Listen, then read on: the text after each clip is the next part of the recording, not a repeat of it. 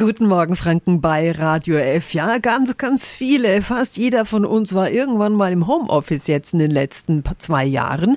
Und dieses Urteil aber vom Bundesarbeitsgericht hat jetzt ein bisschen eingeschlagen wie eine Bombe. Arbeitszeit muss erfasst werden, weil es auf EU-Ebene schon seit drei Jahren eine gesetzliche Regelung gibt. Aber was heißt das jetzt für uns Arbeitnehmer? Radio F. Jetzt Tipps für ganz Franken. Hier ist unser Wiki Peter.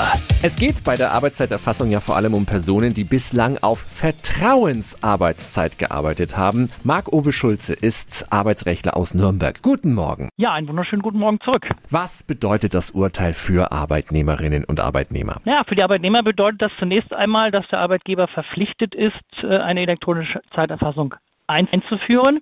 Die spannende Frage für den einzelnen Arbeitnehmer wird dann sein, was ist, wenn der Arbeitgeber das nicht macht? Und ich würde sogar so weit gehen zu behaupten, das sind zwingende Arbeitsschutzvorschriften. Der Arbeitnehmer hätte dann möglicherweise so lange ein Zurückbehaltungsrecht an seiner Arbeitsleistung, bis der Arbeitgeber äh, dieser Vorgabe der Einführung einer elektronischen Zeiterfassung nachgekommen ist.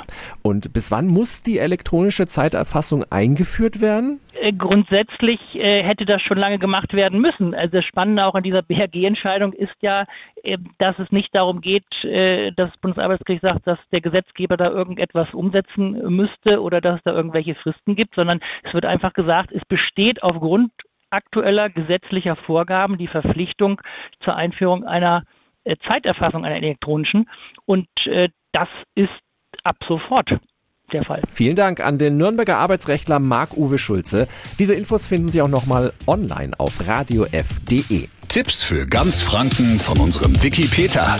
Täglich neu in Guten Morgen Franken um 10 nach 9. Radio F.